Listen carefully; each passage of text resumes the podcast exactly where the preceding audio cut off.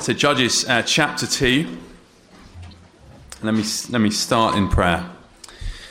Father in heaven, we praise you that you love us and you seek the best for us. We praise you for your kindness in speaking to us clearly. We praise you for your kindness in speaking to us in your Son, the Lord Jesus Christ. And we pray that we behold him this morning. We pray that we would see more of his glory. We pray you would transform us into his likeness. Please give us attentive ears. Please help me to speak clearly and faithfully. And we ask these things for his glory. Amen. Amen. So Judges chapter 2 verse 6, we'll read that very shortly. But I want to start by asking us why there's so few of us here this morning. So why are so few of us here this morning? I don't mean as a church. Actually, I'm quite encouraged. End of the summer, people are starting to come back. That's great. But as you came here this morning, the church, the roads, were probably pretty empty. It's the quietest time, isn't it, of the week, because nobody else cares about Sunday morning. Why is it that in England there are there's a parish church? So there's one church for every inch of the entire country, and yet so many of these churches are empty. Why is that the case? Wouldn't you love, children, if more people your age were at church? Wouldn't you love it if more of your friends from your clubs, more of your friends from your school, more of your friends from your streets actually came along to church as well? Wouldn't you love it if you're in the majority rather than the minority? Why is it over the past 2 decades, each decade, 10% less of the population has aligned themselves with Christianity? Why can we no longer appeal to God as a reason for an argument, the basis of a serious argument or rationale? We just can't do that anymore in our country. It wasn't always the way, was it? Now, there'll be loads of answers to these questions and complex answers, but the reason I want us to ask these questions, because they would have been the sort of questions that the country we're reading about this morning could have been asking themselves. Of course, we're looking at God's people in the Bible. We're looking at them quite early on in the Bible, quite near the beginning of the story. So far, God has just treated his people well. He's delivered them from slavery. They are refugees. They're homeless. And he's given them a land, a wonderful land, not a second-rate land, a wonderful land for them to enjoy. But they leave him, they abandon him, and things go downhill. And so the question is, what went wrong? What went wrong? That's what the question was before them, what went wrong? And it's a very useful question for them to ask, because we can start to use their answers to ask ourselves, what is going wrong with us too? So let me read Judges chapter 2, verse 6. I'll be reading all the way to chapter 3, verse 6. 2, verse 6. When Joshua dismissed the people of Israel went each to his inheritance to take possession of the land. And the people served the Lord all the days of Joshua and all the days of the elders who outlived Joshua, who had seen all the great work that the Lord had done for Israel. And Joshua, the son of Nun, the servant of the Lord, died at the age of 110 years. And they buried him within the boundaries of his inheritance in Timnath Heres, in the hill country of Ephraim, north of the mountains of Gash. And all that generation also were gathered to their fathers. And there arose another generation after them who did not know the Lord or the work that he had done for Israel. And the people of Israel did what was evil in the sight of the Lord and served the Baals. And they abandoned the Lord, the God of their fathers, who had brought them out of the land of Egypt. They went after other gods from among the gods of the peoples who were around them and bowed down to them, and they provoked the Lord to anger. They abandoned the Lord and served the Baals and the Ashtoreth. So the anger of the Lord was kindled against Israel, and he gave them over to plunderers who plundered them. And he sold them into the hand of their surrounding enemies so that they could no longer withstand their enemies. Whenever they marched out, the hand of the Lord was against them for harm, as the Lord had warned, and as the Lord had sworn to them. And they were in terrible distress. Then the Lord raised up judges, who saved them out of the hand of those who plundered them. Yet they did not listen to their judges, for they whored after other gods and bowed down to them. They soon turned aside from the way in which their fathers had walked, who had obeyed the commandments of the Lord, and they did not do so. Whenever the Lord raised up judges for them, the Lord was with the judge, and he saved them from the hand of their enemies all the days of the judge. For the Lord was moved to pity by their groaning because of those who afflicted and oppressed them. But whenever the judge died, they turned back and were more corrupt than their fathers, going after other gods, serving them and bowing down to them. They did not drop any of their practices or their stubborn ways. So the anger of the Lord was kindled against Israel, and he said, "Because this people have transgressed my covenant that I commanded their fathers, and have not obeyed my voice, I will no longer drive out before them any of the nations that Joshua left when he died, in order to test Israel by them, whether they will take care to walk in the way of the Lord as their fathers did or not." So the Lord left those nations, not driving them out quickly, and he did not give them into the hand of Joshua. Now these are the nations that the Lord left to test Israel by them, that is, all in Israel who had not experienced all the wars in Canaan. It was only in order that the generations of the people of Israel might know war, to teach war to those who had not known it before. These are the nations, the five lords of the Philistines and all the Canaanites and of the Sidonians and the Hivites who lived on Mount Lebanon, from Mount Baal Hermon as far as Libo Hamath. They were for the testing of Israel, to know whether Israel would obey the commandments of the Lord, which he commanded their fathers by the hand of Moses. So the people of Israel lived among the Canaanites, the Hittites, the Amorites, the Perizzites, the Hivites, and the Jebusites.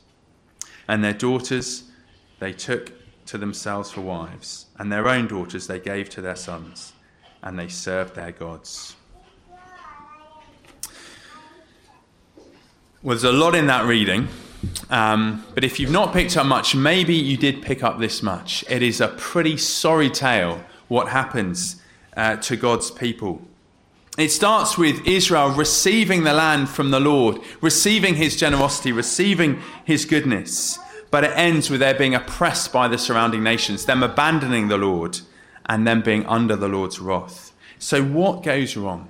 What goes wrong? Well, a summary of what goes wrong this morning is this. The next generation became like the world. The next generation became like those who surrounded them. And I just want to break that down a little bit. Firstly, we see that there is a failure to hand on the gospel from one generation to the next generation. There's a failure to hand on the gospel. See, the story does start very well, doesn't it? The people received the land that they were promised back in verse 6. And that was our first verse that we had read. And then more significantly, they served the Lord under Joshua and under his co-leaders with him who outlived him. Yet in verse 10, tragedy strikes. And it really is a tragedy. It's not a small thing. Verse 10, "And there arose another generation after them who did not know the Lord, or the work that he had done for Israel." And it's hard to get our head around just how big a tragedy this is. It was a huge failure on the part of Israel, not just the generation who forgot the Lord, but on the generation before them who failed to hand on all they knew about the Lord. You see, in the Bible, a big theme from start to finish is God's mission. To make the whole world know about the Lord Jesus Christ. We've been praying today, haven't we, for the Sant family who are part of that mission in Papua New Guinea, having them learn about the Lord Jesus Christ. We've been praying for church plants, that more people in our own country would learn about the Lord Jesus Christ. But perhaps the most important part of that mission is not out there, but it's handing on the gospel within the church from one generation to the next generation. Again, it's implied in verse 12. They abandoned the Lord, the God of their fathers. A worship of God is meant to go from one generation to the next. And it's what God had commanded Israel before they went in the land. It was one of the first commandments he gave them. Back in Deuteronomy, as they're about to enter the land, this is what he commands them. Deuteronomy 6. "You shall teach God's word diligently to your children, and shall talk of them when you sit in your house, and when you walk by the way, when you lie down, and when you arise. You shall bind them as a sign on your hand, and they shall be as frontlets between your eyes. You shall write them on the doorposts of your house and on your gates." Again, Moses goes on, take care lest you forget the Lord who brought you out of the land of Egypt, out of the land of slavery. And again, when your son asks you in time to come, what is the meaning of the testimonies and the statutes and the rules that the Lord our God has commanded you? Then you shall say to your son, and it goes on to say, you should explain what these things mean. You should explain what the Lord has done. You should explain what we are to remember in the gospel. See, again and again in the scriptures, such a big responsibility is placed on one generation to hand on the gospel to the next generation. Parents hand on the gospel to their children. In particular, fathers to hand on the gospel to their children. But that didn't happen. Verse 10, look at verse 10 with me. The children did not know the Lord or the work he had done. They did not know the Lord or the work he had done. Starting on that, the work he had done. They didn't know their history. They didn't know what God had done in the past. They didn't know facts, information about the Lord. But it wasn't just they didn't know about the Lord. They didn't know him personally in relationship. They didn't know the Lord. They didn't know him personally. He wasn't functionally present as part of their life. And so there was a failure to hand on the gospel from one generation to the next. Now, handing on the gospel from one generation to the next is the most important thing we can do as believers if we have children. But if you ask any parent, it is probably the thing they are either happiest about, that their children are following the Lord, they're most worried about, that their children might not follow the Lord, or saddest about, that at the moment their children don't follow the Lord. And that's logical, isn't it? Parents want the best for those who they love the most. And we've got to be careful. Ultimately, the Lord knows those who are his. He has chosen them. But it's pretty unlikely, isn't it, if a child isn't taught or modelled the Christian life, if they're not taught about the Lord Jesus Christ, it's pretty unlikely they'll follow the Lord Jesus Christ. But that's not the same thing as saying that if a child isn't a Christian, it's the fault of the parents. As frustrating as it will often be, ultimately, no parent can make their child a believer. It's the work of the Spirit. So it means that we've got to get on our knees and pray like mad for the next generation. Not just parents for their own children, but for all of us, for the next generation in our church family. But swinging the pendulum back again, why are most churches filled with old people? It's not true in our church, mostly due for sociological reasons. It's not true in our church. But why is that the case that in the UK, most churches are full of older people? Again, there'll be many, many reasons, but surely one of the reasons is that we've just assumed the gospel so much and we're not passing it on from one generation to the next. Now, if you're not a parent, and I guess most of us won't be parents here, it's still one for the bank, because most of us probably will be parents at some point in our lives. But even if you're not looking to the future, why not get involved now in that work of passing on the gospel from one generation to the next? As we in this room are hearing God's word, there are others next door being taught God's word, others at Children's Sunday School being taught God's word. Why not get involved in that work? But if you are a parent, what better example to set your child by making changes today in response to hearing the word of God? Start or get back again into the habit of teaching your children about the good news of the Lord Jesus Christ. You could say to them, do you know what? I was reminded today that I need to be teaching you about the Lord Jesus Christ. I've forgotten, but the Lord has spoken to me, and we need to get back on track again.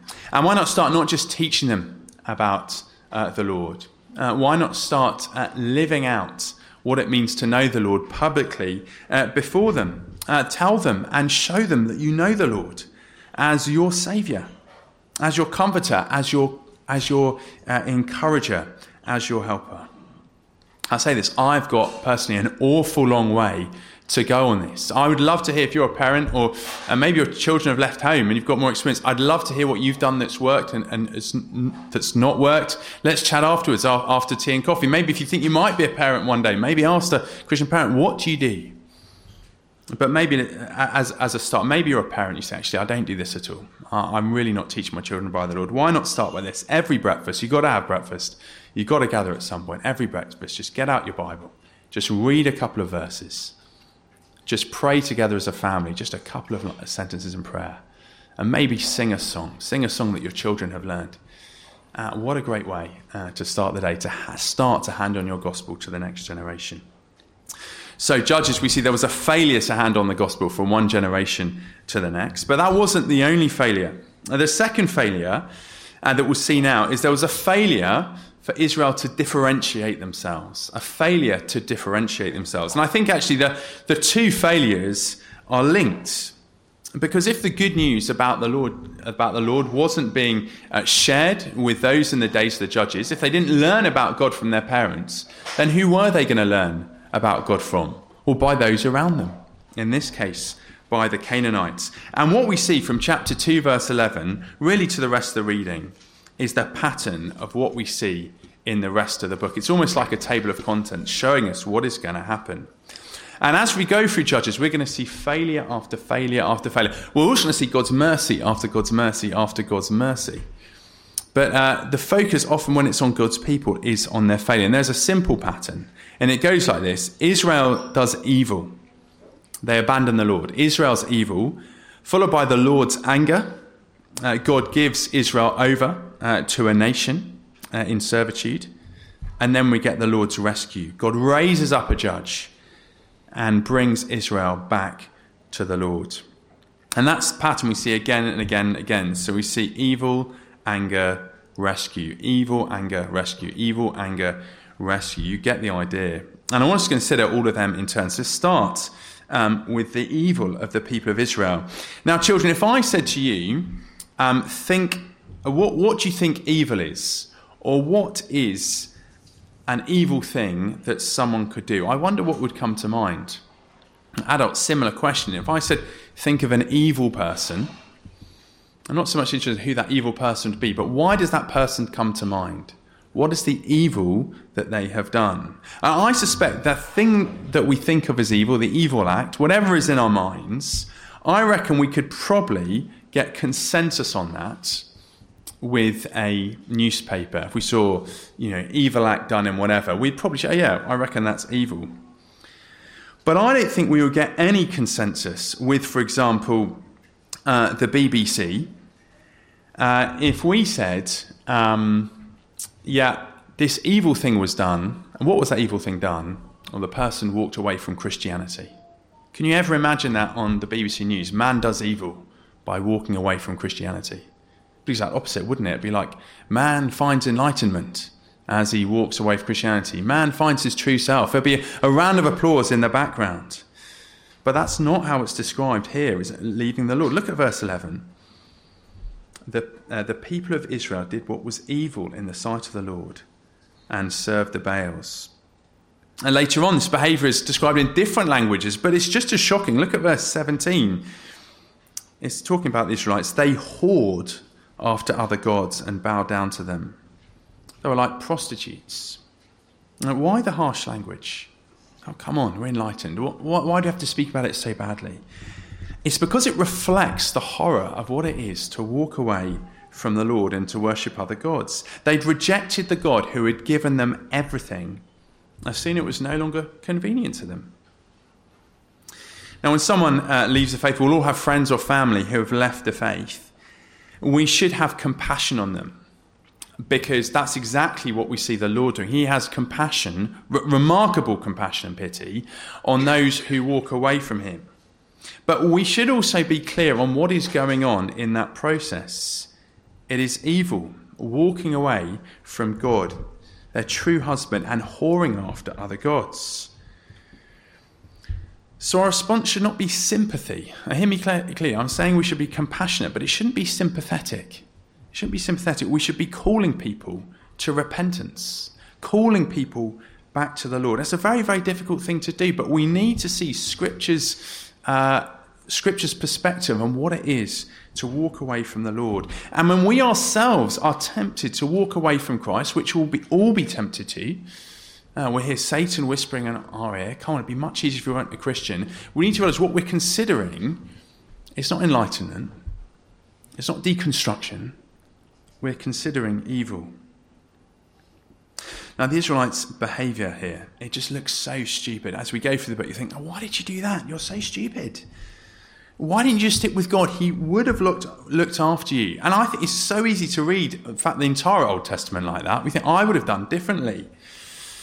And of course, we wouldn't have done differently. What we're shown in the Old Testament is exactly what we are like, but from the grace of God. But it's worth the question, why do they walk away? I've been thinking about that question.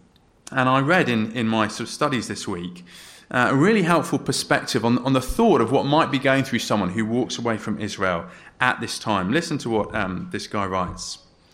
He says, the worship of Baal seemed to work for the Canaanites, that's their neighbours. They had lived in the land a long time and knew its ways. They knew how to raise the kinds of crops that fed their families and made them prosperous. And they attributed their success to the worship of their gods. In contrast, the newly arrived Israelites had no experience of such things. Their ancestors had been slaves in Egypt, where they depended on Pharaoh to feed them. In the wilderness, they'd been fed by manna from God. But now that they are in Canaan, the manna had stopped falling from heaven. They had to farm the soil and feed themselves as their neighbours did, but they didn't know how to.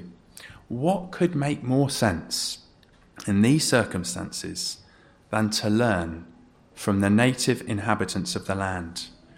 And what harm could there be in enriching their worship by incorporating some elements of the local culture?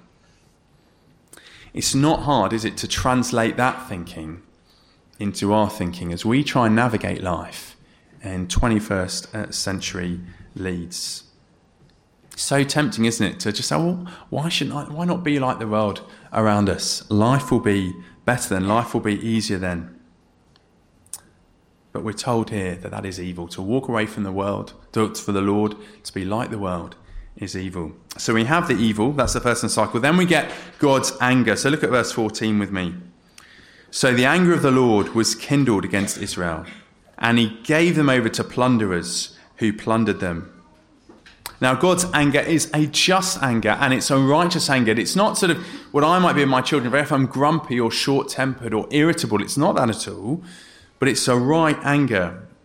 Now, if a genuinely faithful husband found out that his wife had been unfaithful to him, she'd be having an affair, and he just shrugged his shoulders, said, hey-ho, I guess you win some, you lose some. What would you conclude? You conclude that surely he didn't love his wife. Even if he'd been faithful, he didn't love her at all. And that is not what God does when his people walks away. He doesn't shrug his shoulders. He doesn't say, never mind, because he absolutely loves his people. His people are his wife. He is devoted to them by his blood. And so when his people drift away, he gets very jealous.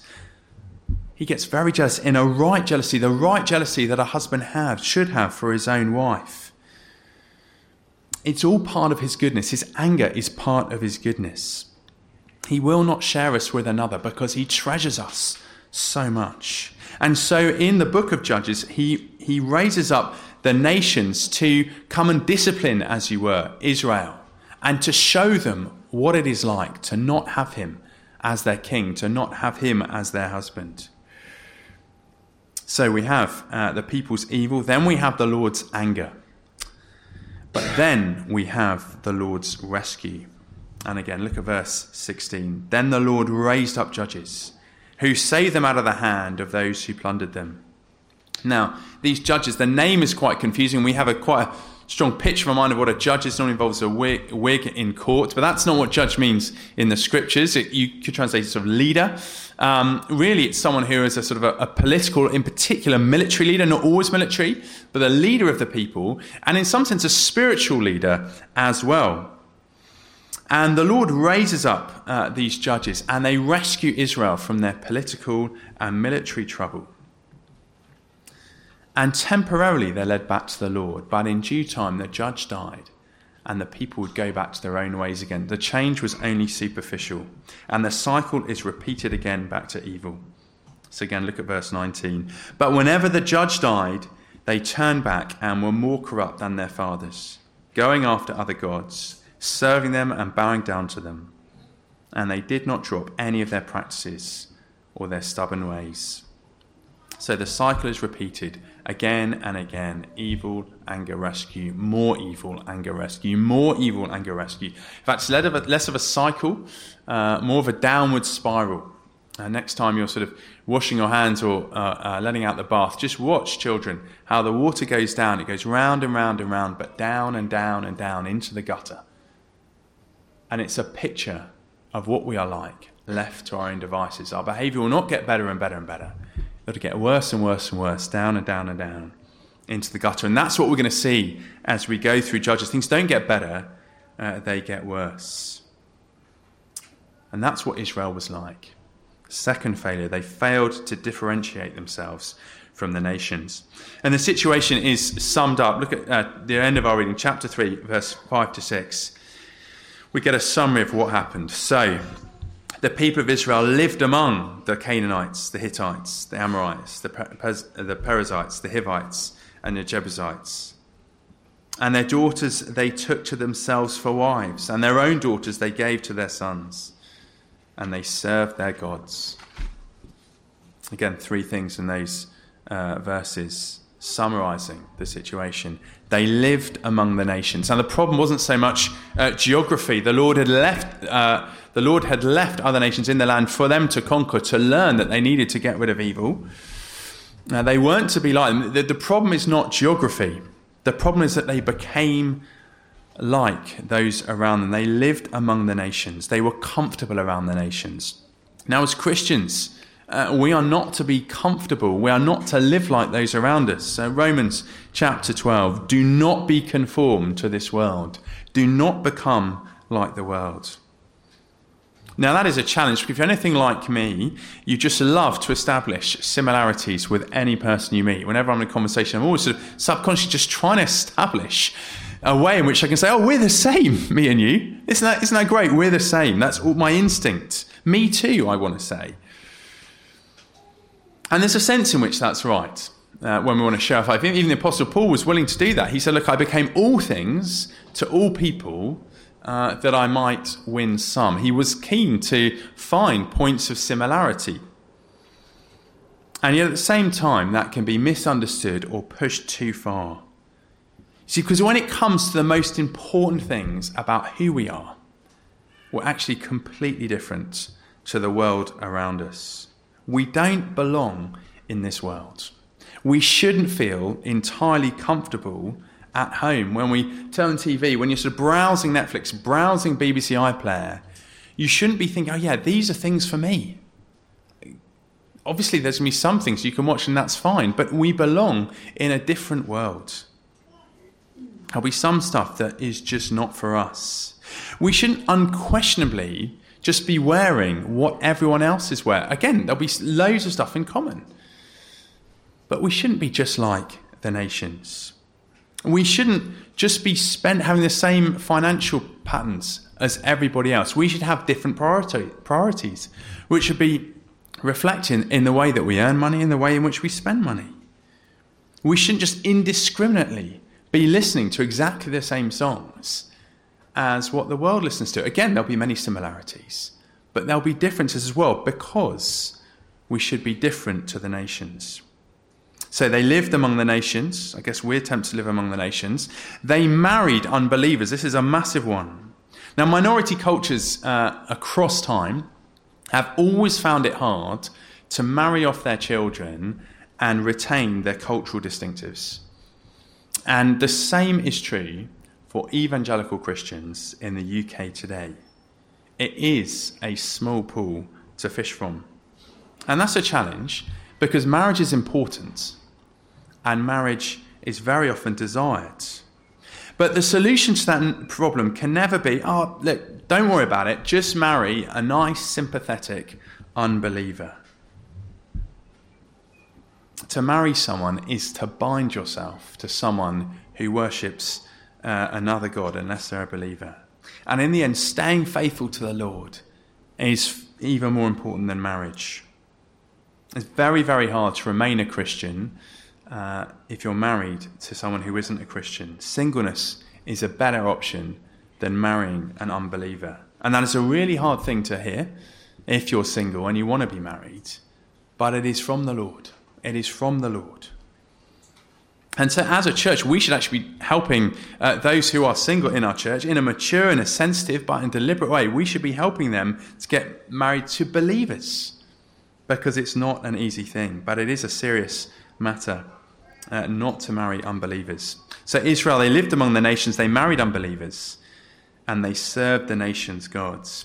The nation's gods at the time of the Judges were obvious. It was the Baal and the Ashtoreths. I mean, in one sense, those names cover a multitude of gods, but they had temples. You could see who their gods were. But who are the gods of the nations today?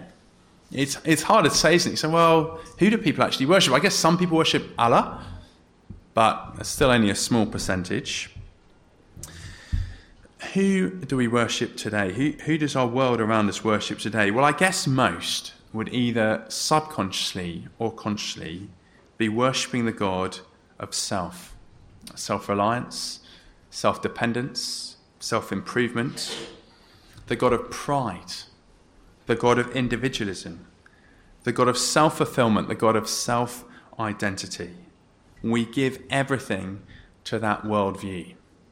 That is the temptation. That is what our flesh wants to do. That is what the world around us is doing.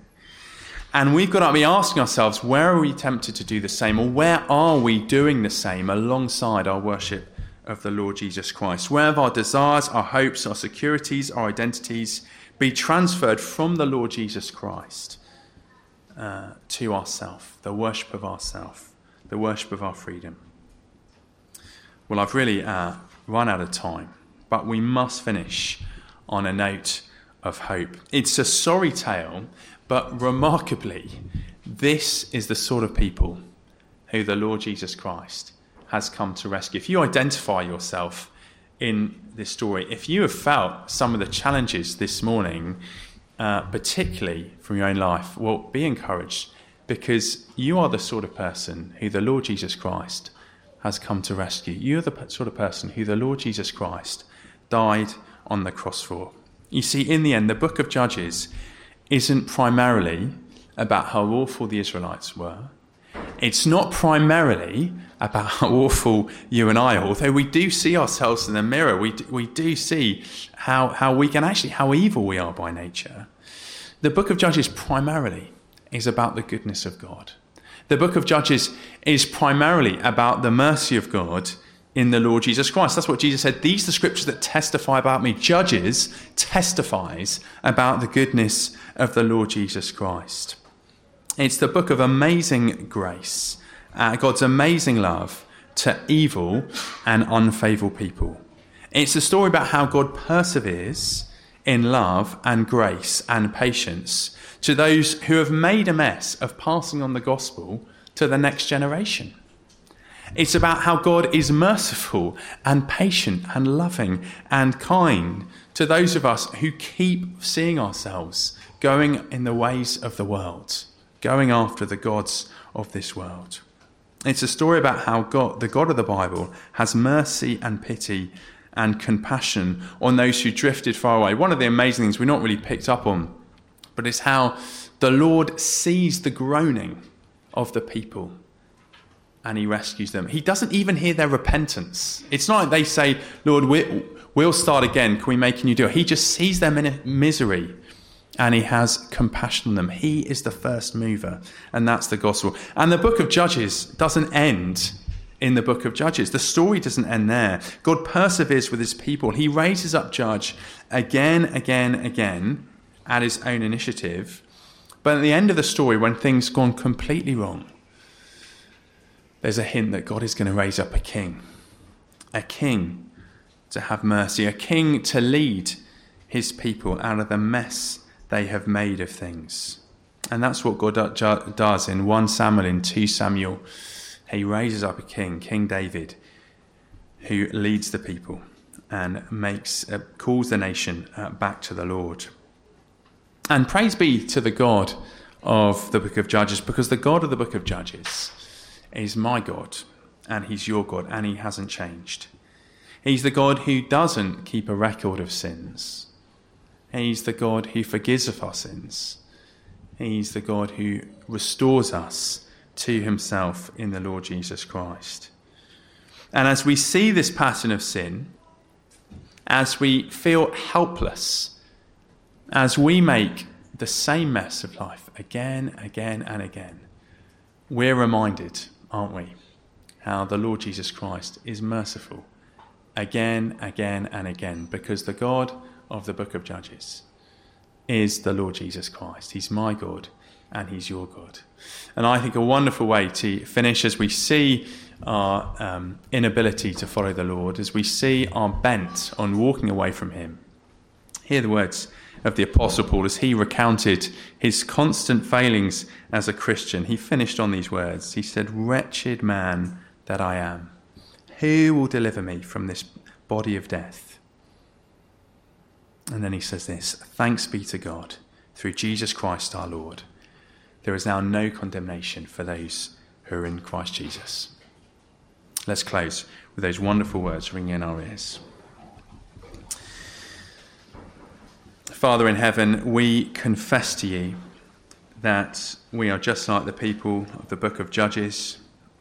We confess to you that we are not diligent in passing on the gospel to the next generation, whether that's our own children, whether that's those younger than us in church, whether that's the children in this church. We're so slow to do that. Have mercy on us. Have mercy on us. Have mercy on the next generation of our church. Have mercy on the next generation of believers in our country. Please call them back to yourself. Father, forgive us for our worldliness. Forgive us. We are so quick to follow the ways of the world and so slow to follow your ways. Have mercy on us, we pray. Show us where we're doing that. Draw us back to the Lord Jesus Christ. And Father, we pray that we would delight in your perseverance with messes like us.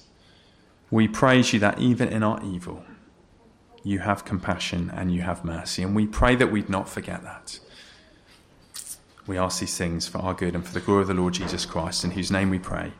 Amen.